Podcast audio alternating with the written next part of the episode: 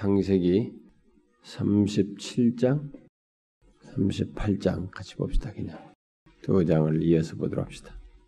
삼십칠 장, 삼십팔 장 한 절씩 교독합시다. 이어서 삼십칠 장, 삼십팔 장.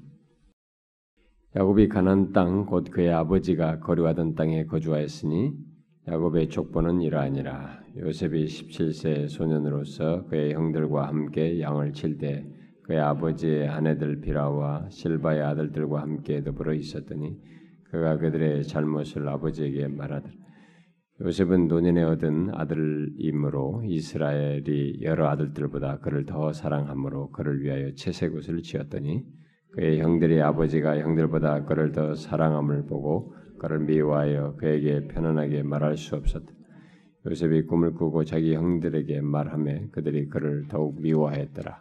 요셉이 그들에게 이르되 청하건대 내가 꾼 꿈을 들으시오. 우리가 밭에서 곡식단을 먹더니 내 단은 일어서고 당신들의 단은 내 단을 둘러서서 절하더이다. 그의 형들이 그에게 이르되 네가 참으로 우리의 왕이 되겠느냐? 참으로 우리를 다스리게 되겠느냐? 그의 꿈과 그의 말로 말미암아 그를 더욱 미워하더니 요셉이 다시 꿈을 꾸고 그 형들에게 말하여 이르되 내가 또 꿈을 꾼 적이 해와 달과 열한 별이 내게 절하더이다 하니라. 그가 그의 꿈을 아버지와 형들에게 말하며 아버지가 그 꿈을 꾸고 그에게 이르되 네가 꾼 꿈이 무엇이냐? 너와 네 어머니와 네 형들이 참으로 가서 땅에 엎드려 네게 절하겠네. 그의 형들은 시기하되 그의 아버지는 그 말을 간직해 두었더라. 그의 형들이 세겜에 가서 아버지의 양떼를 칠 때 이스라엘이 요셉에게 이르되 네 형들이 세겜에서 양을 치지 아니하느냐? 너를 그들에게로 보내리라. 요셉이 아버지에게 대답하되 내가 그리 하겠나이다. 이스라엘이 그에게 이르되 가서 네 형들과 양떼가 다 잘 있는지를 보고 돌아와 내게 말하라 하고 그를 헤브론 골짜기에서 보내니 그가 세겜으로 가니 아니라 어떤 사람이 그를 만난지 그가 들에서 방황하는지라. 그 사람이 그에게 물어 이르되 네가 무엇을 찾느냐? 그가 이르되 내가 내 형들을 찾으오니 청하건대 그들의 양치는 곳을 내게 가르쳐주. 그 사람이 이르되 그들이 여기서 떠났느니라. 내가 그들의 말을 들으니 도단으로 가자 하더라 하니라. 요셉이 그의 형들의 뒤를 따라가서 도단에서 그들을 만나니라. 요셉이 그들에게 가까이 오기 전에 그들의 요셉을 멀리서 보고 주의를 꾀하 서로 이르되 꿈꾸는 자가 오는도다. 자, 그를 죽여 한 구덩이에 던지고 우리가 말하기를 악한 짐승이 그를 잡아먹었다 하자. 그의 꿈이 어떻게 되는지를 우리가 볼 것이니라 하는데 루벤이 듣고 요셉을 그들의 손에서 구원하려 하여 이르되 우리가 그의 생명은 해, 해치지 말자. 루벤이 또 그들에게 이르되 피를 흘리지 말라. 그를 광야의 구덩이에 던지고 손을 그에게 대지 말라. 이는 그가 요셉을 그들의 손에서 구출하여 그의 아버지에게로 돌려보내려 하며 요셉이 형들에게 이름에 그의 형들이 요셉의 옷 곧 그가 입은 채색 옷을 벗기고 그를 잡아 구덩이에 던지니 그 구덩이는 빈 것이라. 그 속에 물이 없었다. 그들이 앉아 음식을 먹다가 눈을 들어본즉 한 무리의 이스마엘 사람들이 길앗에서 오는데 그 낙타들의 향품과 유황과 몰락을 싣고 애굽으로 내려가는지라. 유다가 자기 형제에게 이르되 우리가 우리 동생을 죽이고 그의 피를 덮어둔들 무엇이 유익할까? 자, 그를 이스마엘 사람들에게 팔고 그에게 우리 손을 대지 말자. 그는 우리의 동생이 우리의 혈육이니라 하며 그의 형제들이 청종하였더라. 그때 미디안 사람 상인들이 길앗에 형들이 요셉을 구덩이에 끌어올리고 은 이십에 그들을 이스마엘 사람에게 팔매 그 상인들이 요셉을 데리고 애굽으로 갔다. 루벤이 돌아와 구덩이에 이르러 본즉 거기 요셉이 없는지라 옷을 찢고 아우들에게로 되돌아와서 이르되 아이가 없도다. 나는 어디로 갈?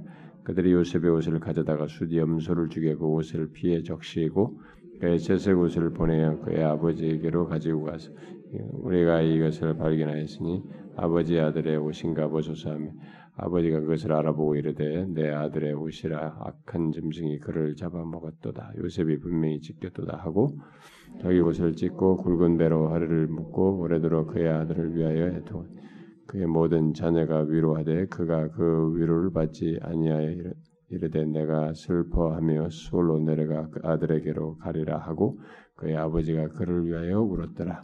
그 미디안 사람들은 그를 애굽에서 바로의 신이 대장 보디발에게 팔았다. 그 후 유다가 자기 형제들로부터 떠나 내려가서 아둘람 사람 히라와 가까이 하니라. 유다가 거기서 가나안 사람 수아라 하는 자의 딸을 보고 그를 데리고 동침하니 그가 임신하여 아들을 낳음에 유다가 그의 이름을 에리라 하니라. 그가 다시 임신하여 아들을 낳고 그의 이름은 오난이라 하고 그가 또다시 아들을 낳고 그의 이름을 셀라라 하니라. 그가 셀라를 낳을 때 유다는 거십에 있었더라. 내가 애를 위하여 아내를 데려오니 그의 이름은 다말이더라. 유다의 장자 엘이 하나 여호와의 보시기에 악함으로 여호와께서 그를 죽이신지라. 유다가 오난에게 이르되 내 형수에게로 들어가서 남편이 아우된 본분을 행하여 내 형들을 위하여 씨가 있게 하라. 오난이 그 씨가 자기 것이 되지 않을 줄 알므로 형수에게 들어갔을 때 그의 형에게 씨를 주지 아니하라고 땅에 설정하며 그 일이 여호와가 보시기에 악함으로 여호와께서 그도 죽이신. 유다가 그의 며느리 다말에게 이르되 수절하고 내 아버지 집에 있어 내 아들 셀라가 장성하기를 기다리라 하니 셀라도 그 형들같이 죽을까 염려함이라. 다말이 가서 그의 아버지 집에 있으니라. 얼마 후에 유다의 아내 수아의 딸이 죽으니 유다가 위로를 받은 후에 그의 친구 아둘람 사람 히라와 함께 딤나로 올라가서 자기의 양털 깎는 자들에게 이르되 어떤 사람이 다말에게 말하되 내 시아버지가 자기의 양털을 깎으려고 딤나에 올라왔다 한지라. 그가 그 과부의 의복을 벗고 너울로 얼굴을 가리고 몸을 휩싸고 딤나 길곁 에나임 문에 앉으니 이는 셀라가 장성함을 보아서도 자기를 그의 아내로 주지 않음으로 말미암 그가 얼굴을 가리었으므로 유다가 그를 보고 장녀로 여겨 길 곁으로 그에게 나아가 이르되 청하건대 나로 네게 들어가게 하라 하니 그의 며느리인 줄 알지 못하였습니다. 그가 이르되 당신이 무엇을 주고 내게 들어오려느냐. 유다가 이르되 내가 내 떼에서 염소 새끼를 주리라. 그가 이르되 당신이 그것을 줄 때까지 담보물을 주겠느냐. 유다가 이르되 무슨 담보물을 내게 주랴. 그가 이르되 당신이 도장과 그 끈과 당신의 손에 있는 지팡이로 하라. 유다가 그것들을 그에게 주고 그에게로 들어갔더니 그가 유다로 말미암아 임신하였더라. 그가 일어나 떠나가서 그 너울을 벗고 과부의 의복을 도로 입으니라. 유다가 그 친구 아둘람 사람의 손에 부탁하여 염소 새끼를 보내고 그 여인의 손에서 담바물을 찾으려 했으나 그가 그 여인을 찾지 못한데 그가 그 사람에게 물어 이르되 길에 에나임에 길곁 에나임에 있던 장녀가 어디 있느냐. 그들이 이르되 여기는 장녀가 없느니라. 그가 유다에게로 돌아와 이르되 내가 그를 찾지 못하였고 그곳 사람도 이르기를 거기에는 장녀가 없다 하더이다 하니 유다가 이르되 그로, 그로 그것을 가지게 두라. 우리가 부끄러움을 당할까 하노라. 내가 이 염소 새끼를 보내었으나 그대가 그를 찾지 못하였느니라. 석 달쯤 후에 어떤 사람이 유다에게 일러 말하되 이 며느리 다말이 행음하였고 그 행음함으로 말미암아 임신하였느니 유다가 이르되 그를 끊어 불사르라. 여인이 끌려 나갈 때 사람을 보내어 시아버지에게 이르되 이 물건 임자로 말미암아 임신하였나이다. 청하건대 보소서 이 도장과 그 끈과 지팡이가 누구의 것이니까 한지라. 유다가 그것들을 알아보고 이르되 그는 나보다 옳도다. 내가 그를 내 아들 셀라에게 주지 아니하였으며 다시는 그를 가까이 하지 아니하였더라. 해산할 때 보니 쌍태라.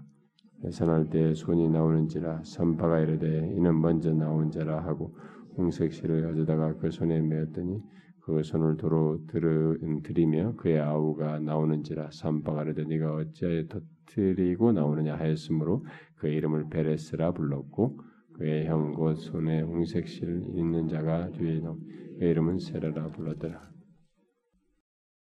제가 지난주나 이렇게 많이 읽은 것은 어, 여기서 상세한 내용들을 다룰 수도 있어요. 만약에 뭐 창세기 강해하면은 부득불하게 이 내용을 설명해야 할 이해를 돕기 위해서 일일이 상세히 설명할 수도 있는데 그것보다는 어, 성경의 이 전체의 흐름 속에서 어, 강조되고 있는 것 그걸 중심으로 해서 제가 연결해서 설명하기 위함입니다. 어, 우리는 이제 지난주 내용에서 야곱이 오랜 그 하란 생활을 접고 잠시 돌아와서 본래 서원했던 곳으로 바로 가지 못하고 그 세겜 땅의 그 푸른 초장에 안주하면서 파생된 어려움들을 그래서 영적인 해이로 말미암아 생긴 어려움들을 겪었을 때 하나님께서 그들에게 무엇을 가르치려고 하시는지 하나님께서 거룩함을 그들로 하여금 가르치시는 그런 내용에 대해서 우리가 살폈습니다. 지난주 내용은 사실 여러분 굉장히 중요해요. 굉장히 중요합니다. 하나님께서 그런 그들에게 베델로 올라가라고 하시면서 거룩함으로 이끄는 것. 그러니까 우리가 하나님과 이게 대충 관계를 가지면은 뭐 거룩함 같은 것이 별로 중요하지 않습니다. 그러나 하나님과 바른 관계 속에 있으면 거룩함을 빼고 말할 수가 없어요. 그것이 내가 무지 중에 있을 때, 이 사람이 하란 생활을 하고 있을 때에 그때만 해도 하나님이 그를 위해서 섭리하시고 역사하셨어도 그걸 충분히 깨닫지 못했을 때는 그게 뭐 거룩함이 그렇게 자기에게 비중이 있다고 생각지 않고 중요하게 생각지 않을 수도 있었지만 이미 분이를 경험하고 난 뒤에 하나님을 만나고 난 뒤에 있어서 그에게 있어서 이제 중요한 것은 거룩함이에요. 그걸 망각한 채 삶을 안주하고 죄에 대한 감각이 이게 더, 죄, 죄를 죄로 여기지 않는 이런 모습이 있는 것은 하나님께서 봐주지 않는 것입니다. 그냥 놔두지 않는 거죠. 그를 이렇게 성숙시키기 위해서 이끄시는 거예요. 음?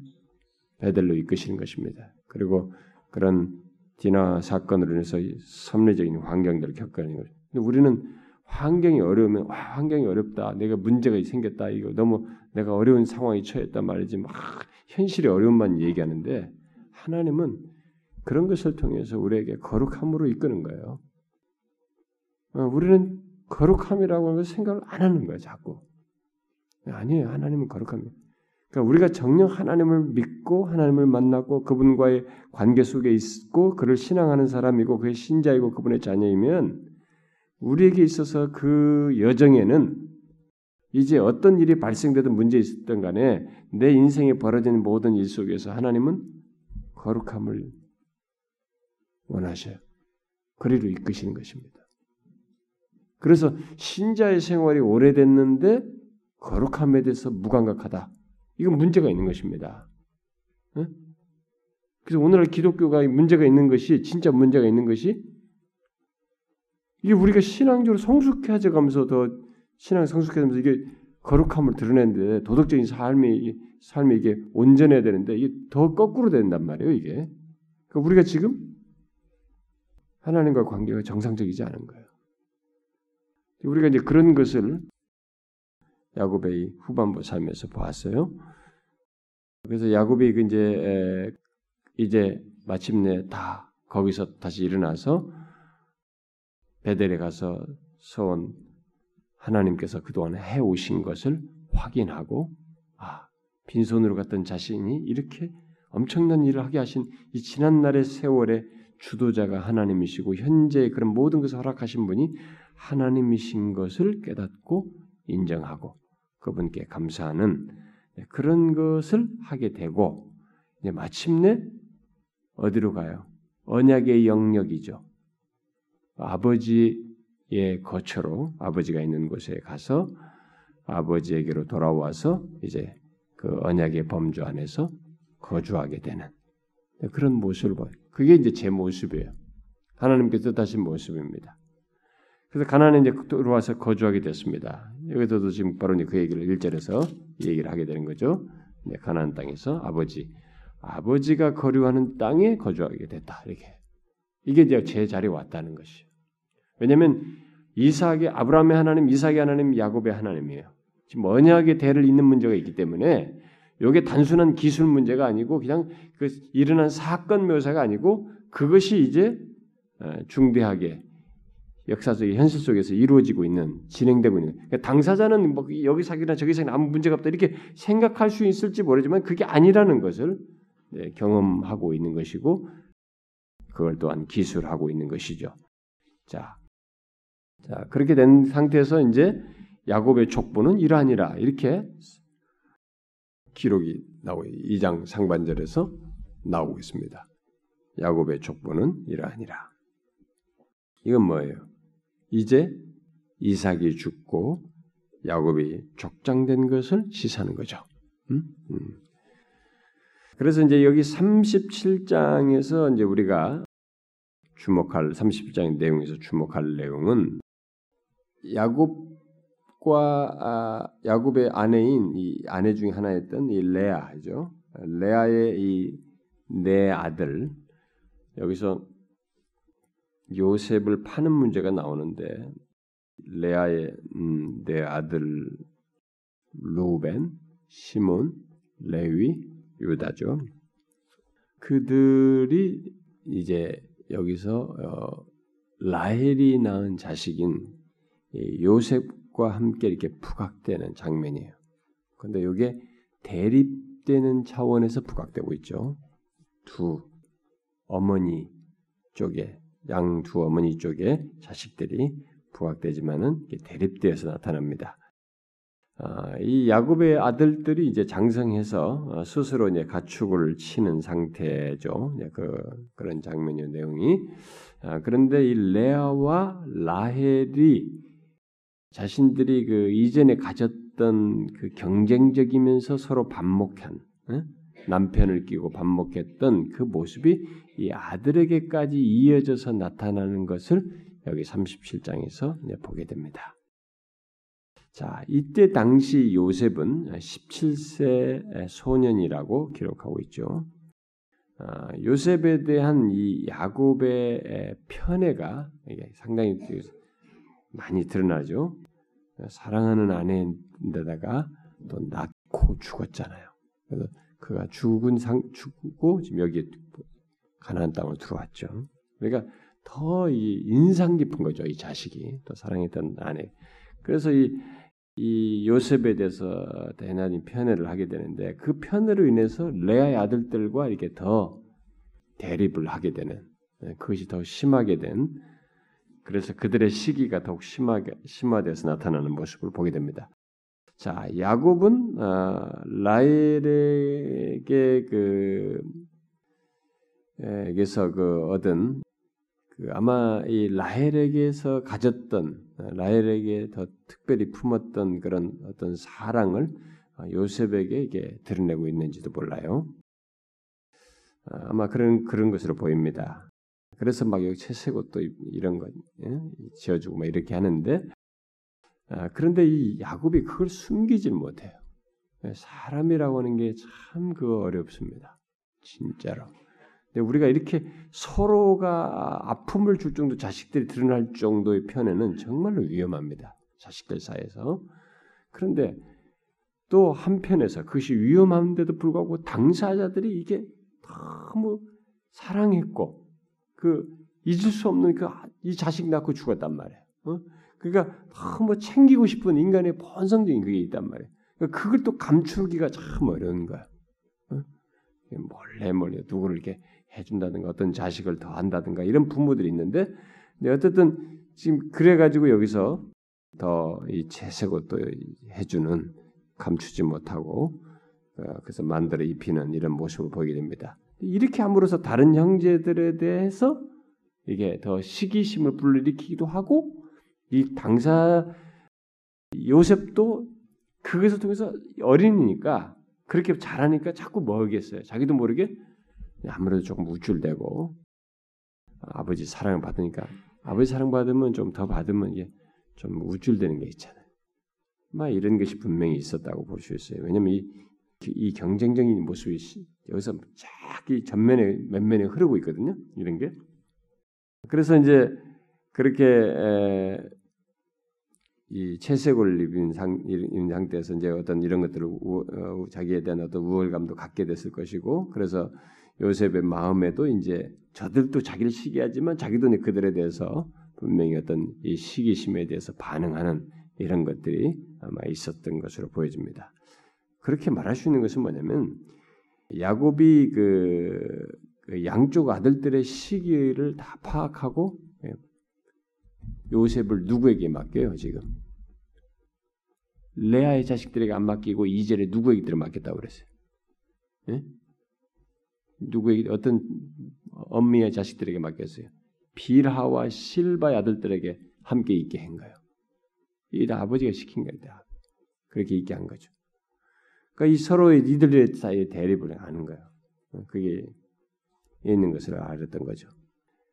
그래서 야곱의 아들들은 오랫동안 가나안 사람들 가까이에서 살면서 그들의 생활 방식을 쫓고 어, 그들과 사귀어 살면서 이제 어떤 모습들을 막 그 영향을 받는 모습이 있었던 겁니다. 요셉이 이제 그걸 본 거예요. 응? 그리고 여기가 이제 그걸 다 고자질했어.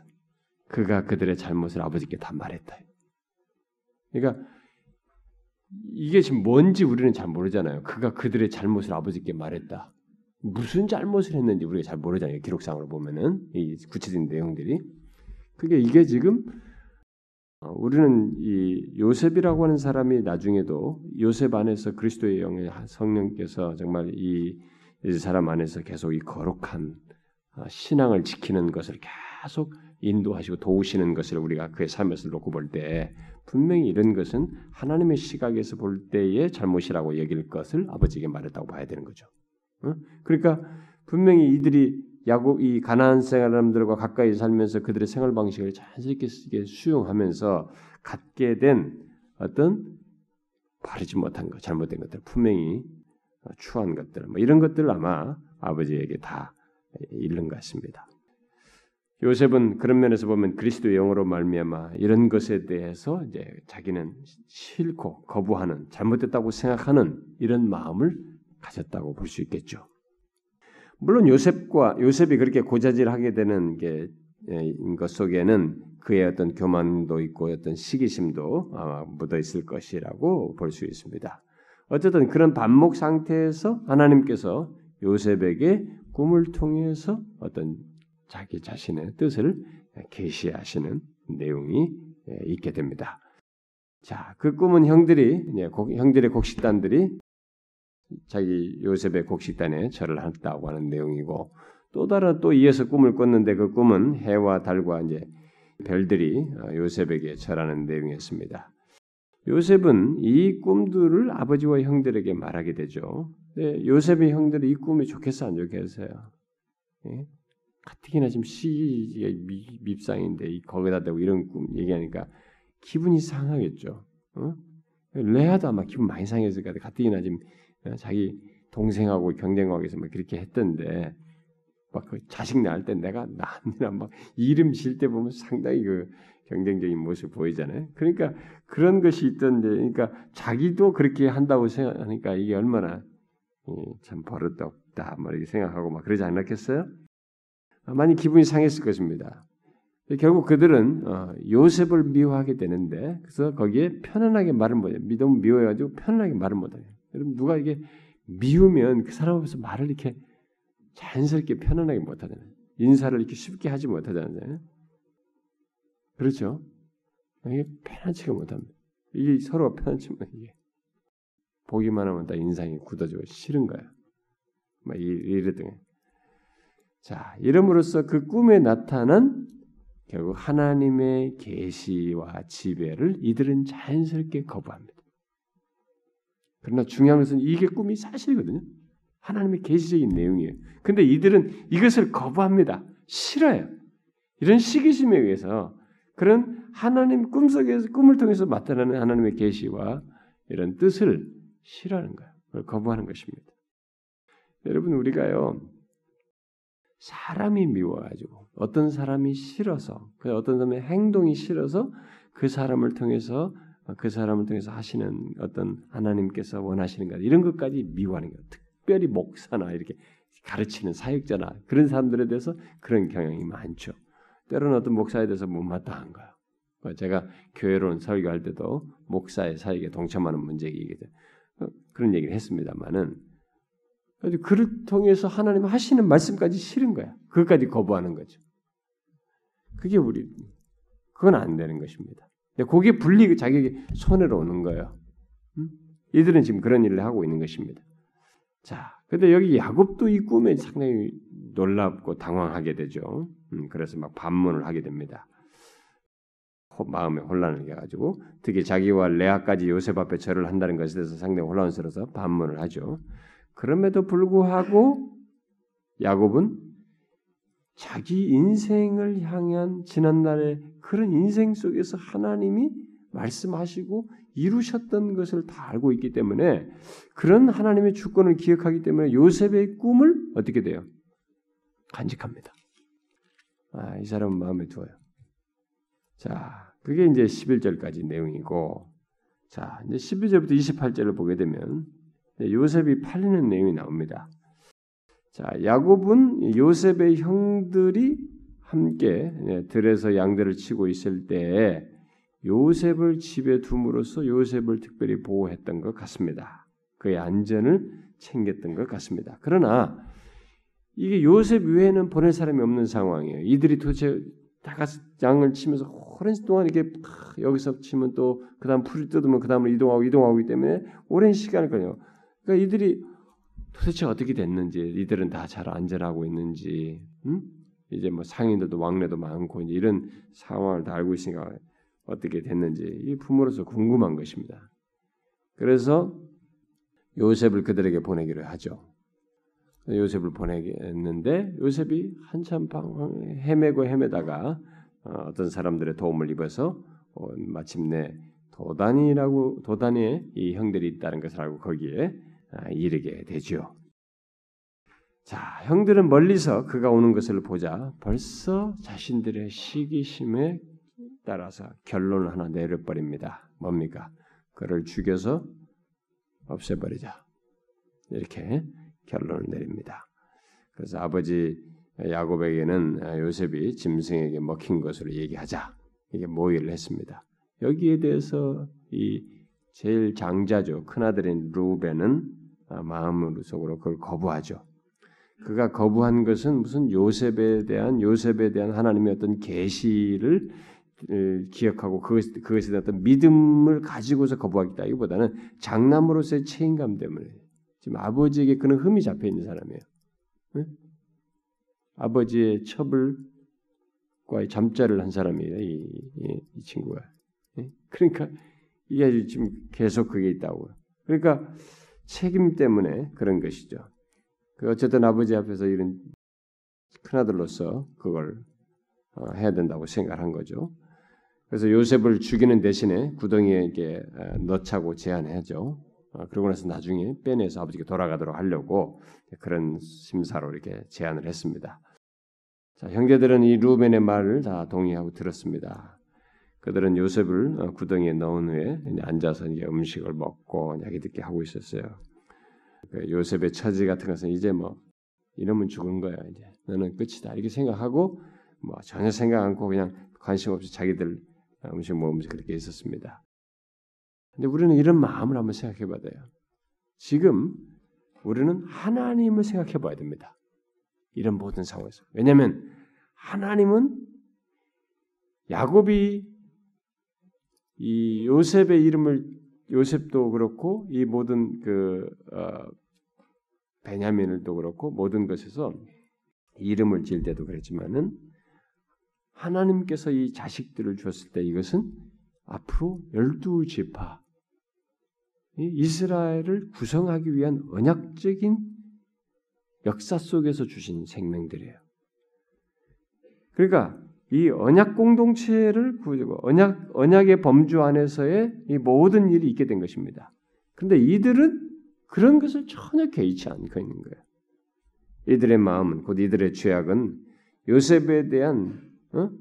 그냥 어떤 미움을 넘어서서 믿는 자로서의 요셉을 무시하면서 그들에게 관련되는 이런 언약적인 것에 대해서 이미 아버지를 통해서 들었거든요.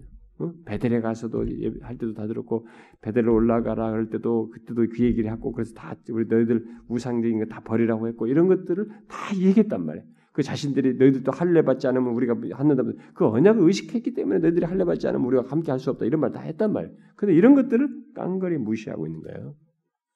우리가 이런 상황을 잘 생각해 보면 이들이 지금 영적으로 이제 가난 생활에 젖으면서 무너지고 있는 것을 보게 되는 겁니다. 지금 많이. 그런 과정들을 여기서 좀 볼 필요가 있어요. 하나님께서 요셉을 통해서 말씀하셨음에도 불구하고 하나님의 증거자가 된 요셉을 미워하는 모습이에요. 그러니까 신앙적인 행동에서 보면은 이들은 죄악된 것을 하는 거죠. 하나님의 시각에서 보면은 아주 죄악된 행동을 하고 있는 것입니다. 하나님의 언약 백성이 이 정도로 이렇게 타락하게 된 것이죠. 여기 이들이. 벌써 큰 그룹도 아닙니다. 한 가족의 패밀리인데 이 패밀리, 특별히 언약 백성들로서 구성된 이 가족이 여기에 벌써 이런 타락이 이들 가운데 있게 된 것입니다. 바로 언약의 영역 안에서의 타락을 보게 된 것입니다. 자, 어떻게 해야 이 야곱의 아들들이 다시 하나님의 자신들을 이렇게 선택하시고 그 선택에 나타내신 하나님의 은혜를 인정하면서 행동을 할 수 있을까? 그런 신앙적인 삶을 살 수 있을까? 라는 질문이 우리에게 생기게 됩니다. 우리는 이 질문이 어떻게 해결되는지 앞으로 지켜볼 필요가 있습니다. 뒤에 있는 모든 내용에서 이걸 지켜볼 필요가 있어요. 인간은 항상 대책이 없어요. 야곱의 삶에서도 보았지만은 또 아브람도 대책이 없었잖아요. 막 어? 자식을 주겠다고 하는데 자기 아내를 거짓말해서 넘어가도 자기 생명 보호하려고 그랬다. 그럼 이게 언약을 자식을 낳아야 할 아내인데도 그냥 절로 가더라도 누이라고 속에서 가더라도 대책이 없어요. 인간은 정말로 대책이 없습니다. 이런 면에서 어? 하나님이 우리를 통해서 가지고 지나왔던 약속이 있어도 그 약속을 아주 현실적처럼 버리면서 대책이 없는 행동들을 하는 우리들이에요. 여기서 해결책은 항상 하나님으로부터 옵니다. 그래서 인간은 항상 하나님 앞에서 내세울 것이 없어요. 내세우는 자들은 대부분 내세우는 자들은 대부분 그들의 신앙 자체가 하나님 중심성을 가지고 있지 않고 철저히 자기 중심성을 가지고 있기 때문에 그래요. 저는 교회를 섬기면서 어떤 사람들이 도대체 어디서 신앙생활을 배웠는지 모르지만 그리고 어떤 성향 속에서 자기가 자랐는지는 모르지만 지독할 정도로 이게 안 빠져요. 자기가 자꾸 뭔가를 내세우는 거예요. 자기가 했고 자기가 기여를 하고 뭔가를 하고 그걸 못 벗어나요. 여러분 그런 사람들은요. 자기 그렇게 수고한 것들이 무시되고 인정되지 않을 때 최소한 무시는 둘째째로 인정이 안 되는 것에 대해서 그 자기 가치가 인정되지 않는 것에 대해서 굉장히 스트레스를 받습니다. 그래서 교회를, 교회가 다 불만스러워요. 자기를 대하는, 다, 자기를 이렇게 인정해주지 않고 이렇게 평범하게 대해주는 것 자체도 다 불만스러워요. 우리나라는 막 한국교회는 하도 교회들이 뭐 목사들부터가 이렇게 그런 사람들을 다 인정해주는, 저 같은 사람은 그런 사람들 공개를 잘 안 해주고 인정도 잘 안 해주잖아요. 그러니까 제일 싫어하는 게 목사이고 사실은. 그리고 이제 그 주변에서 그런 걸 인정해주지 않는 사람들 다 미운 거야. 참, 그렇게 자기중심성에서 못 벗어나는 사람들은 정말로 위험합니다. 그들은 죄를 쌓게 돼 있어요. 축적하게 돼 있습니다. 항상 인간의 이런 부분에 대해서 하나님 편에서 어떤 답을 보, 보게 되는 것이죠. 그게 아니면 인간 쪽에서는 답이 없어요. 우리가 성경에서 보면 아브라함도 소용없어요. 이삭도 없고 우리 다 봤잖아요. 지금까지. 없습니다.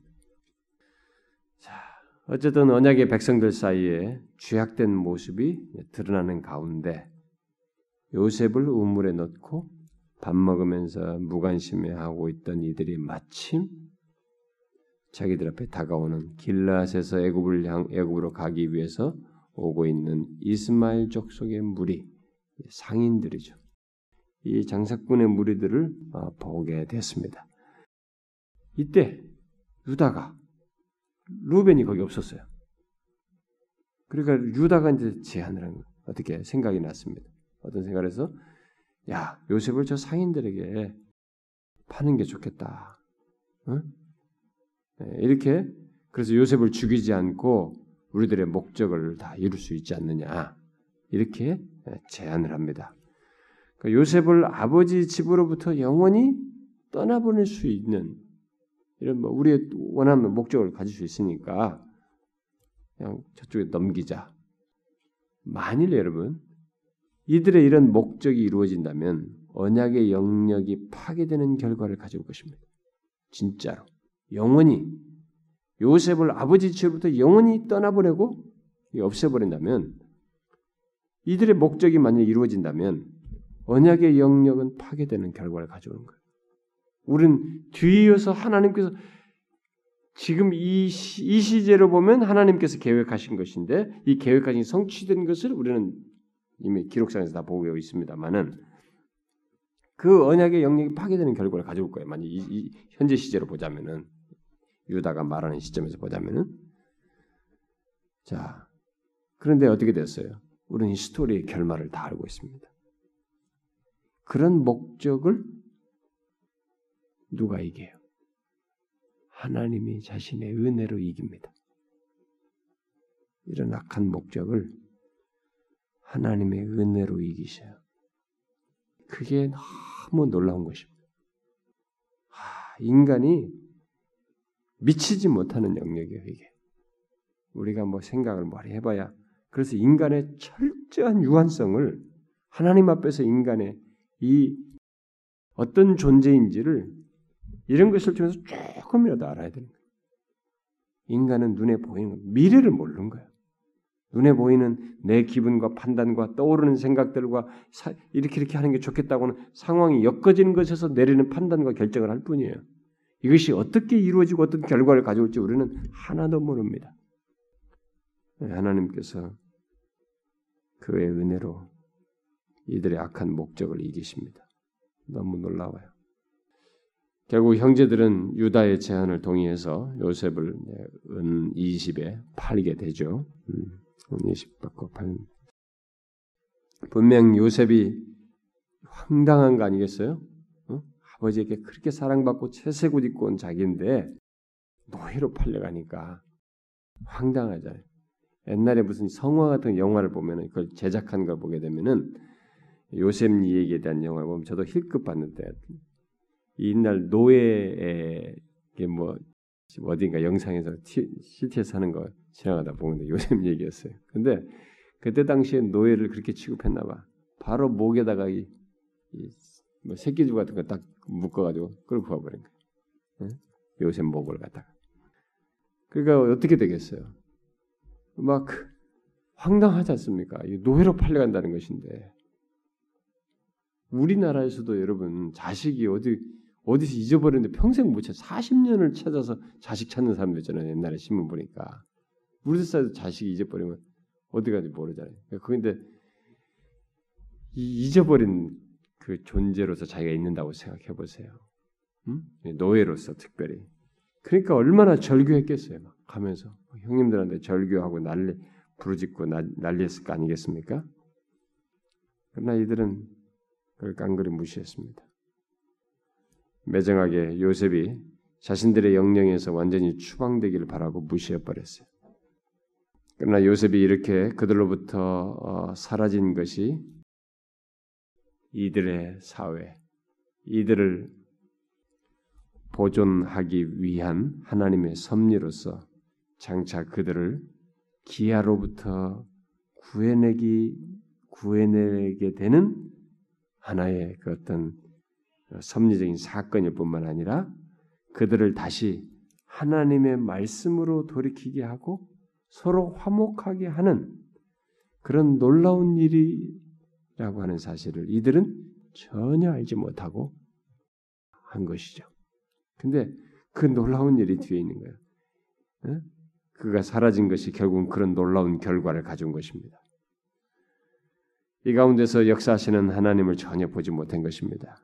그러나 여러분 그리스도도 마찬가지였어요.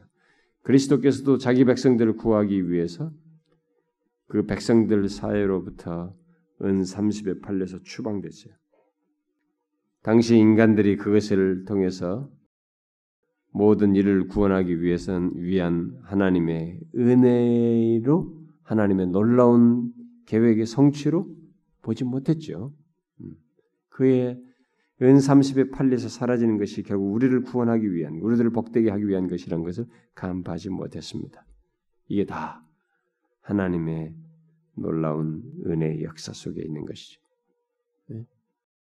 지금 그런 모습이에요. 여기 이야기에서.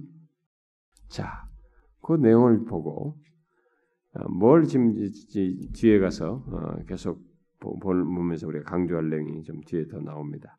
자, 이십구 절에서 이제 끝까지 보면, 삼십 장 끝절까지 보면, 어, 이제 벌어지는 그 이런 상황 속에서 요셉이라고 하는 사람을 통해서 하나님께서 이렇게 미래의 어떤 계시적인 내용을 보여 나타낸 꿈에서 나타냈는데 그가 그들로부터 사라진 것이 이들에게 어떤 의미를 가져오는지를 우리는 여기서 보게 됩니다. 자, 일단은 어, 상황상으로 보면은 루벤은 이 요셉이 팔릴 때 없었던 없었 없었던 것으로 보여지죠. 그래서 그가 돌아와서 막 구덩이에 가보고 없는 것을 보고 옷을 찢고 막 난리였습니다. 응? 요셉이 팔리게 된 경위를 듣고는 막 그들에게 꾸짖죠. 자기가 장자로서 책임을 통감해서 어떻게 어떻게 해야 될지를 모르는 모습을 보입니다. 그런 장자로서 감히 아버지 앞에 얼굴을 들고 얼굴을 어떻게 봐야 될지 요셉이 죽었다는 말을 어떻게 해야 될지 그런 걸 염려하고 아마 이런 행동을 한 것으로 보입니다. 결국 형제들은 요셉이 입은 채색 옷에 피를 묻혀가지고 들짐승이 잡혀 죽었다는 말로서 이 아버지께 그 채색을 가지고 그렇게 설명을 하게 되죠. 그 아버지에게 요셉 옷만 발견했다고 말을 한 건 피 묻은 이것만 발견했다고 말한 것입니다.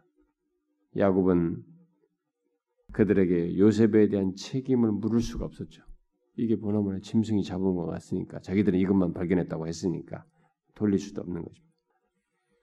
아버지 품에서의 특별한 위치를 상징했던 이 채색 옷이 마치 형들의 미움의 증거물로 이렇게 등장해서 그에게 돌아왔습니다.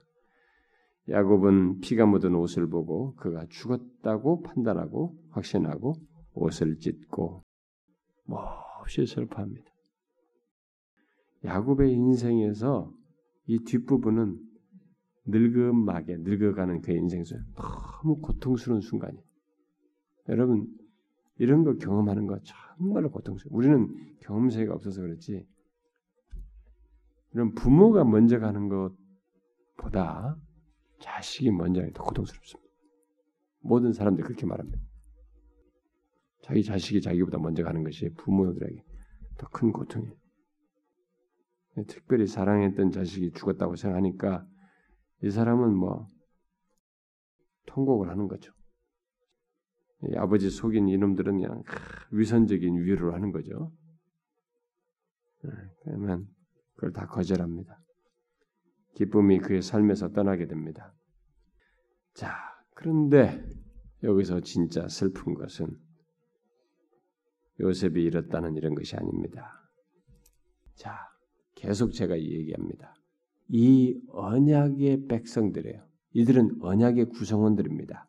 이 언약의 구성원들이 하나님의 계시의 빛을 거부하게 되었다는 것이죠. 음? 지금 요셉 자체가 문제가 아닙니다. 그런 결국 하나님의 계시의 빛을 거부했다는 것입니다. 그로 인해서 이 야곱의 장막이 뭐예요? 마치 빛 없는 집과도 같아지는 거예요. 빛을 잃은 집과도 같아지는 것입니다. 어둠이 두려워지는 그런 것을 여기서 보게 됩니다. 그걸 어떻게 볼 수 있느냐? 그게 이제 삼십팔 장에서 나타나는 거예요. 우리 삼십팔 장 읽으면서 황당하다 뭐 이렇게 할 수 있는데 그 흐름 속에서 보면 됩니다. 자, 하나님의 백성의 언약 백성에게는요 계속 뭐가 있어야 되면 하나님의 계시에 해당하는 이 빛이 있어야 되는 거예요. 응? 엘리 시대 여호와의 말씀이 희귀한 것이 그 시대가 안 남았다는 것이죠. 사사 시대도 하나님의 이런 누굴 통해서 구원의 빛이 계시의 빛이 없으니까 이게 안 담아지는 거예요. 뭔가 그게 있어야 되는 거예요. 그것이 통로로 있고 그것이 진행되지고 그것이 계시하신 것이 성취되는 어떤 현재 진행인 것이 우리에게 있어야 그게 소망이 되는 거예요. 하나님 백성들 공동체에는. 근데 이게 없으면 그 다음부터는 어두워져요. 그 다음부터는 혼란이 옵니다. 특별히 죄가 득세하게 돼요.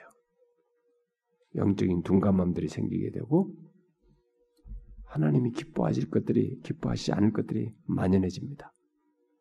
이것은요.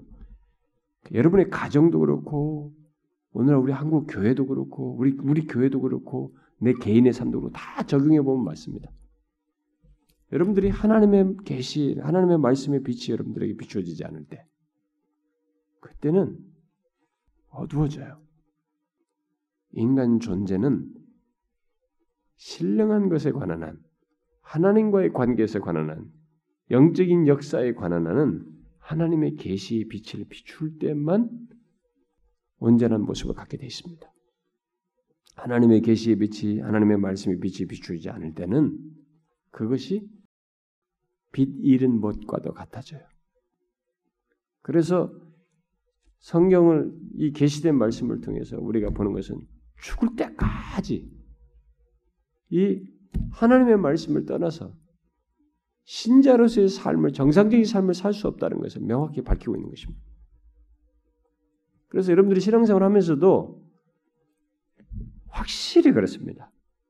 뭐 아주 형식적으로 그런 사람들이야 예외적으로 막 있을 수 있겠습니다. 그런 사람들은 뭐 좀 형식적으로 그런 사람들이 거의 좀 드물게 있을 수 있겠지만, 확실히 진실한 의미에서 하나님의 계시의 말, 하나님의 말씀을 항상 가까이 하는 사람은 확실히 그렇지 않은 사람과 현실과 삶을 이해하는 게 다르고, 자신이 생각하고 판단하고 결정하면서 나아가는, 선택하는 것에 차이가 있습니다. 그리고 자기 벌어지는 모든 것의 상황을 분별하고 행동하는 데 분별력에서 차이가 있습니다. 확실히 달라요. 그래서 뭐 극단적으로는 뭐 율법주의적으로 이해할 수 있을지 모르지만, 저는 율법주의인 차원에서가 아니라 정상적인 신앙의 그 순수한 차원에서, 정상적인 하나님의 그 은혜의 역사에 따라서 이해를 할 때, 제가 지금까지 살아오면서 사역해보면서 경험한 바로는 교회 안에서 한 번이라도 하나님의 말씀을 사모함으로 더 가까이 나온 사람들은 확실히 영적으로 이 자신에게 펼쳐지는 모든 상황들을 그래도 바르게 분별하면서 나가요. 그래도 능히 이기는 편이에요. 힘들고 어려운 문제가 다 있겠으나. 그러나 그것이 상대적으로 적은 사람들은 확실히 새 속성을 못 벗어나요. 하나님의 것도 있는데 자신의 본성과 수도 없이 그것을 수도 없이 건드리고, 본성과 이 새 속성인 것들을 다 진리 빛을 비춰서 이게 먼지라는 걸 보여주고 아닌 것을 가게하고 다 이렇게 우리 바르게 안내하는 그 길을 덜 봤기 때문에 인간이라는 것은 얼마나 하루가 다를 정도로 우리에게 일어나는 이것을 이겨내기 어렵단 말이에요. 못 벗어나요. 그걸 못 이겨요. 그래서 자기 본성대로 행하는 거예요. 그래서 오늘날 교회 성도들이 교회 나오는 것을, 막 말씀 듣는 것을 아주 우습게 알고, 응? 뭐 그냥 주일날 한 번으로 하고. 제가 알지만은 선대 신자들은요, 미안하지만 그 수준이에요. 그들은 그 수준을 못 넘습니다. 그 수준을 못 넘습니다. 여러분 생각해 보세요. 대화가 많아져 보세요, 여러분. 그러면 관계는 깊어지게 돼 있습니다. 제가 A라는 사람을 어디 어디 서울에 어느 지역인데 그 사람과 어쩌다 한 번만, 아, 반갑습니다, 인사 한번 하고 그동안 어떻게 잘 지냈어요, 이렇게 하는 것과 자주 만나고 매일 만나서 내 마음을 통하면서 얘기하는 것 사이는 관계의 깊이가 다른 것입니다. 응? 하나님의 말씀을 그렇게 듣고 하나님께 기도하는 것을 그렇게 하지 않는 사람과 어? 어쩌다 한 번씩 와서 이 대중적인, 회중적인 자리에서 한번 하는 것 사이에 같겠냐 이거예요. 같을 수가 없죠. 응?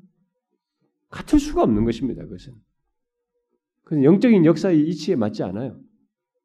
하나님이 한 번으로 그냥 확 뒤집어줘서 그건 전환점일 뿐이죠. 계기일 뿐이지. 그것으로 그 충분히 있는 기, 관계의 깊이를 다 상쇄할 만큼 한 덩어리로 주느냐? 그렇지 않아요. 인격자로 우리를 지었기 때문에, 인격적인 관계 속에서의 기쁨을 우리 갖도록 만들어놨기 때문에 그럴 수가 없는 거예요. 그런데 우리 교회 신자들 보면 이렇게 오래 다녀, 우리 교회 오래 다녔어도 여전히 안 되는 사람들이 있습니다. 제가 한두 번 말하고 이런 말하잖아요. 근데 목사가 자꾸 말해보세요. 잔소리한다고 생각하거든. 응? 자기 현실을 모르고 한다고 얘기하거든. 계속 자기 방어만 하는 거야. 자기 현실을 모르고 한다고. 제가요, 하다가 하다가 안 되면 인간인지라 하나님께 맡겨요. 하나님 솔직히 제가 저 사람 못하겠다고. 그런데 어떤 사람이 나중에 진짜 그렇게 했던 사람 여러분 중에 있는지 모르겠어요. 옛날에 옛날에 어떤 사람에 대해 그랬어요. 한번 하나님께 진짜 그렇게 기도했어요. 근데 옛날보다 지금 훨씬 좋아졌어요. 그 사람 하나님이 그 사람을 못 살게 하시는 못 살게. 여러분 이것을 아셔야 됩니다. 이게 지금 이들이 지금 이런 모습 속에서 이제 어둠이 밀려와요. 그게 이제 삼십팔 장에서 보는 겁니다.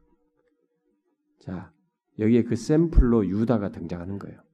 다른 사람도 지금 뭐 엉망이잖아요. 그러니까 아까 요셉이 다 일러 바칠 정도 그런 모습이 다 있는 겁니다. 그러고도 남는 사람들이. 근데 이제 샘플로 유다가 등장하는 겁니다. 특별히 중요한 의미가 또 있기 때문에. 자, 어두워진 야곱의 장막에 믿음의 교제나 어떤 믿음의 삶은 힘들어져 있어요. 힘들어진 모습을 자연스럽게 드러내고 있습니다. 야곱의 가족들은 타락으로 치닫는 모습을 보이고 있습니다. 그래서 여기 삼십팔 장은 유다의 얘기예요. 음? 곧 유다의 수치에 대해서 우리에게 기록하고 있습니다. 우리는 이 삼십팔 장의 유다의 이런 내용이 여기 왜 여기 기록되어 있는가 궁금하기도 합니다. 제가 최초로 성경을 읽었을 때, 음? 최초로 성경을 읽을 때 저는 이런 내용이 아주 쇼킹했습니다. 야, 진짜 성경에 이런 게 있냐? 이런 게 어떻게 홀리 바이블이냐? 이게 어떻게 거룩한 성경이냐? 이렇게 의문이 생겼어요, 진짜. 우리가 일반 종교들 보면 다 좋은 얘기만 있잖아요. 어? 힌두 경전이나 뭐 이런 거 보면은 다 불교나 다 좋은 얘기만 있잖아요. 이런 얘기 이게 차이예요. 응? 기독교와 다른 종교의 인간의 사상으로 만든 종교와 엄연한 역사 속에서 하나님 주도적인 계시를 기록한 성경 사이에 엄청난 차이인 것입니다. 우리는 여기서 그걸 보는 거예요. 아, 왜 이게 있을까? 그러나 이 내용 속에서 바로 유다야의 내용 속에서 성경의 비밀이 있습니다. 하나님의 계시에 감추인 내용이 있습니다. 바로 복음이 있어요. 우리가 상세한 내용들은 제가 여기서 다루지 않겠습니다. 그냥 이 흐름 속에서 이 놀라운 여기에 그 메시지만 제가 말하겠습니다.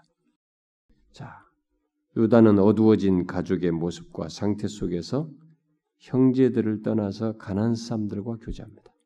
자, 이게 벌써 무너진 거예요. 이미 이들은 세겜에서 그걸 경험했습니다. 그게 얼마나 아픈지를 다 잊었어요. 사람은 이 인간의 이 본성 안에서 일어나는 욕구와 현실 속에서 맞닥뜨리면서 접촉하면서 자연스럽게 풀어지면서 내가 움직이는 것 사이에 여러분 과거의 큰 사건에서 이게 종이 한 장만큼 차이로 쉽게 바뀔 수 있어요. 인간의 마음은. 그렇게 인간의 마음은 정말로 간사해요. 특별히 신앙에 관한 한, 영적인 것에 관한 한 견고한 성을 스스로 세워서 가질 수 있는 인간 존재는 이 땅에 없어요. 계시의 빛 안에서 그리스도의 영으로 말미암아 도움을 받고 힘을 얻고 공급받지 않으면 인간은 영적인 성을 간 진을 구축할 수가 없어요. 설 수가 없습니다. 이 사람이 가나안 사람들과 교제하면서 가나안 여자와 결혼해서 세 아들을 낳습니다. 우리는 여기서 부모와 가족의 축복을 받는 결혼을 했는지 이런 걸 일체 모릅니다. 그런 걸 아예 기록도 안 하는 거 볼 때 이 사람이 지금 자기 원대로 행한 것으로 기록하고 있습니다. 자기가 벌써 이방 여자들과 나서서 막 한 거니까 그렇게 한 거야. 자기 원 마음대로 그냥 본능대로 본성대로 행한 것으로 볼 수 있습니다. 자, 그러나 그렇게 해서 자식을 셋 낳았어요. 그러나 이 가정에 유다의 가정에 이 가나안식의 죄악이 깊이 들어와 있는 거예요. 이런 행동 속에서. 그것이 유다의 집에 예, 나타나는 것을 보게 됩니다. 그걸 어떻게 알 수 있느냐? 이 자식들의 행동이 그런 거예요. 지금 유다의 장자가 어떻게 잘못했는지 우리가 알 수가 없어요. 그런데 여호와 보시기 악했다는 거예요. 이게 뭐예요? 바로 가나안식의 죄악으로 이, 이 아들이 확정 행동을 하잖아요. 그 다음 둘째도 똑같이 죽이잖아요. 둘째 행동이 지금 뭐냐면은 원래 씨를 보존하기 위해서 이렇게 하는 것이 성경적이에요. 어? 하나님이 원하시는 것이에요, 이게. 근데 그걸 하지 않는 거예요. 이게 뭐냐? 가난식의 행동이에요, 이게. 어? 그러니까 지금 그래서 똑같이 죽은 거예요. 뒤에서 뒤에 그걸로 죽은 걸 볼 때 이 앞에 죽은 것도 결국 가난식의 행동이에요. 이런 죄악이 이 있다는 이, 이 집안에 그 깊이 들어온 거예요, 이게. 그것이 너무 깊이 들어온 것을 보시고 하나님께서 그들의 첫 두 아들을 죽이신 것입니다. 두 아들이 하나님의 언약 방식이 아닌 가난식의 행동을 하고 있는 것이 너무 자연스럽게 그리고 마치 그것밖에 모르는 양 깊이 들어온 것이 하나님이 그래서 죽였어요. 유다 또한 가난식의 죄에 깊이 빠져 있었어요. 빠진, 빠진 것을 보게 됩니다. 그는 자신의 죄악된 행위를 통해서 며느리 다말이 창녀인 줄 알고 들어갔어요. 그래서 자식을 낳게 됩니다. 두 쌍둥이를 납니다. 베레스와 세라를 낳죠. 그렇게 해가지고 유다의 이 계보에는 여기 지금 낳은 자식, 유다와 관련해서 낳은 자식은 지금 뭐 세 아들이 그렇고 여기 응? 다말을 통해서 나온 뭐 이런 이런 식으로 해서 낳은 자식 이런 거 볼 때 유다의 계보는 거룩한 특성이라고는 전혀 보이지 않는 거예요. 유다의 집은 완전히 가난 생활에 빠져 있는 것입니다. 그러면 이들은 아예 이렇게 가난 가난 생활에 완전히 빠져서 살 것인가? 이들은 이대로 갈 것인가? 그렇게 됩니까? 아니죠. 우리는 유다가 어떤 사람인지, 유다의 후손이 어떻게 되는지 압니다. 유다의 후손을 통해서 이새의 뿌리로 해서 메시아가 오신 걸 압니다. 바로 그리스도께서 이런 배경을 가지고 있는 이 베레스의 계보를 통해서 오시는 걸 압니다. 결국 거룩한 특성이라고는 찾아볼 수 없는 유다의 계보를 통해서 그리스도께서 오셔요. 우린 여기서 이해가 안 됩니다. 네? 지금 이 내용이 이해가 안 돼요. 잘. 왜, 어떻게 해서 이런 일이 벌어지, 이, 어떻게 해서 이 메시아께서, 하나님께서 어떻게 지금 거룩한 특성은 하나도 안 보이는 이 집안에 이 계보를 통해서 오시는가? 그것도 창녀인 줄 알고 들어가서 들어간데 며느리와 관계를 가지고 낳은 자식이 통해서 거룩한 것이라고는 도대체 여기서 엿볼 수 없는 이런 계보를 통해서 어떻게 이런 계보를 택해서 오시는가? 이게 우리를 너무 놀라게 합니다. 특별히 이때에 우리는 야곱의 집안의 이 머리가 되고 그리스도의 모형이 될 자는 결국 나중에 나중은 우리가 어떨지 몰라도 이 현재 시제는 유다가 아니에요. 장자도 아니고 지금 모든 상황 이런 행동 모습 볼 때 가나안에 가서 뭐 이렇게 하는 거 볼 때 전혀 유다가 아닙니다. 바로 이 유다가 아니기 때문에 이런 데 그렇게 대, 그를 통해서 오신 것 때문에 우리가 놀라게 됩니다.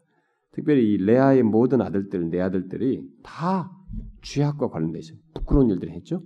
루벤도 요 야곱의 첩과 관계를 가졌죠.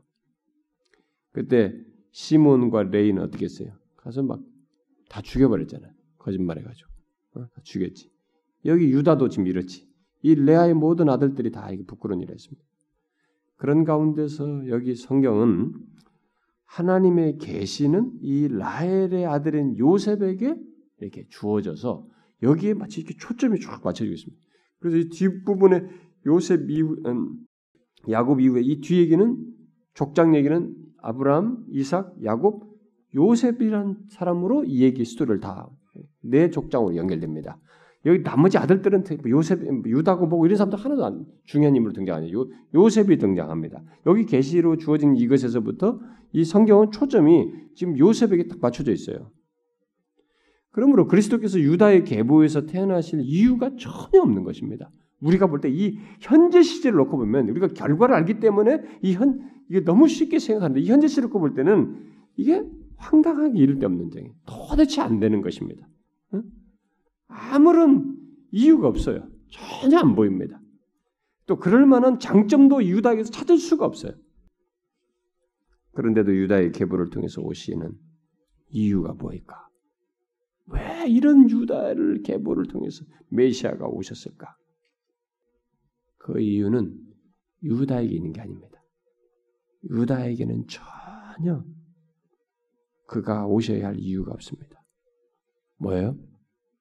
오직 유다를 택하여 그 속에서 역사를 시작하심으로써 야곱의 아들 중에서 가장 위대한 인물이 되게 하시는 하나님, 그분이 이유이십니다. 이건 아주 중요한 사실입니다. 이것은 예수 그리스도를 믿는 우리들을 이해하는 아주 중요한 사실이에요. 유다가 부각되기 이, 이전의 분위기는 또 가장 적절해 보이는 인물로는 얼마 동안 그리스도의 모형으로 등장하는 요셉이에요. 그런데 유다가 선택된 것은 오직 하나님의 우리 쪽에서는 이해할 수 없는 그분의 선하신 뜻 때문입니다. 결국 유다의 제약도 그의 죄악도 하나님의 선택을 이기지 못합니다. 그분의 이런 주권적인 은혜를 막지 못한다는 거예요. 이것 때문에 사람들의 많은 오해를 야기시키지만 그러나 분명한 사실은 하나님의 선택을 막지 못합니다. 저와 여러분이 저와 여러분의 이 더러움의 여부 있잖아요. 우리 자신들의 더러움의 여부. 더러움의 여부가 하나님의 선택을 좌우하지 않는다는 것을 우리가 여기서 보게 됩니다. 하나님은 우리가 어떻게 될 것을 보고 선택하지 않아요. 우리가 어떻게 더러운 것과 더럽지 않은 것을 네가 조금 다른 사람하고 좀 나으니까 선택하는 게 아닙니다. 응? 그게 아니에요. 그러니까 하나님께서 우리를 택하여 그리스도께 속하게 하시고 구원을 얻게 하시는 것도 우리의 탁월함 때문이 아니라 오직 그분의 이해할 수 없는 선하신 뜻, 그분의 이해할 수 없는 선택하시는 그 복된 뜻 때문에 그런 것입니다. 유다처럼 이유는 우리에게 없습니다. 내가 예수를 믿어 그리스도인이 된 것, 구원받게 된 것, 뭐 이런 것에 대한 이유를 우리에게서 전혀 찾을 수가 없어요. 그래서 사도 바울이 얘기한 겁니다. 사랑하는 자는 그리스도 안에서 사랑. 우리에게 없습니다. 이것을 아셔야 됩니다. 여러분과 제가 이것을 제대로 알 때에 신앙생활을 제대로 할 수 있습니다. 이것을 모르니까 신앙생활을 너무 자기주도적으로 하고 자기중심적으로 하고 자기 공로적으로 자꾸 하는 거예요. 유다와 똑같습니다. 우리가. 하나님 편에서 나에게 무엇을 하셔야 할 이유가 우리에게 없는 거야. 이 정도로 자격이 없는 거지. 여기서 왜 메시아가 와요? 오히려 요셉이 낫지. 그런데 이 길을 택하시는 거예요. 바로 그와 같은 거예요. 구원도 같은 맥락이에요, 사실. 여러분과 저를 향한 하나님의 이 형용할 수 없는, 이해할 수 없는 선택의 놀라운 뜻, 선택하심 속에 나타난 하나님의 뜻과 은혜를 깊이 이해해야 됩니다. 그래서 나의 현재를 생각하고 예수를 믿고 구원을 받고 주님을 알게 된 것을 생각하게 되면 유다를 선택하신 하나님을 생각하시면 됩니다. 바로 그 하나님이 나를 택하신, 나와 동일한 조건에 있는 나를 택하신 줄을 알고 그 하나님께 모든 것을 감사함으로, 진실함으로 여러분들의 예배나 모든 신앙생활은 거기서 출발해야 됩니다. 네? 칼빈이 말한 것은 신앙, 우리의 모든 출발은 감사다. 감사해서 하는 것이다. 율법을 지키는 것도 감사해서 하는 것이다. 율법을 지켜야 구원받는 게 아니고. 저는 저와 여러분이 이런 하나님을 더 확고하게 알고 자기의 신앙 속에서, 신앙 여정 속에서, 삶 속에서 확신하여서 이렇게 흔들림 없이 신앙생활하면 좋겠고 이 하나님을 체험적으로 더 알기를 구하면 좋겠어요. 기도합시다. 하나님 아버지 감사합니다. 하나님 오늘도 우리에게 주의 계시된 이 진리의 말씀을 비추어 주셔서 우리로 하여금 다시금 이 말씀을 통해서 하나님께로 더 가까이 나아갈 마음을 갖게 해주시고 하나님의 은혜를 알고 주님과 함께함이 얼마나 복인지를 알게 해주셔서 감사합니다. 주여 여기 모인 사랑하는 지체들이 모두 참 유다와 같은 처지에 있는 우리를 향하신 하나님을 기억하고 그 하나님의 선하신 뜻과 놀라운 주권적인 은혜를 하나님 기억하고 감사하며 자신에게 허락된 인생과 모든 신앙의 여정을 그 감사의 삶으로서 하는 모두가 되게 하여 주옵소서. 주님 우리가 구한 것이 있습니다. 특별히 하나님 우리가 십일월 첫째주에 참 회심을 필요로 하는 우리 주변의 영혼들을 하나님 앞에 같이 나와서 저들이 주님께로 향하게 되는 정령 우상을 버리고 주 예수 그리스도를 믿는 죄악된 것들을 떨고 주 예수 그리스도께로 돌이키는 그런 은혜의 역사가 있기를 소원합니다. 하나님이여 그런 놀라운 구원의 역사요 회심의 역사를 우리 중에서 일으켜 주시옵소서. 여기 모인 각 사람들을 주께서 아시나이다. 저들의 삶의 환경들을 아십니다. 건강을 아시고 형편을 아시고 자녀들의 문제와 상황들을 아시나이다. 주님 저들에게 필요한 것이 무엇인지 그것을 돌아보아 주십시오. 그러나 무엇보다도 하나님 이런 모든 상황들을 통해서 더욱더 주님을 알아가고 하나님 앞에서 더욱 거룩해지는 우리들이 되게 해 주시옵소서. 이들이 이어서 계속적으로 자신들의 심령을 아뢰고 필요를 아뢰 때 그 기도를 들으시고 응답하여 주시옵소서. 예수 그리스도의 이름으로 기도하옵나이다. 아멘.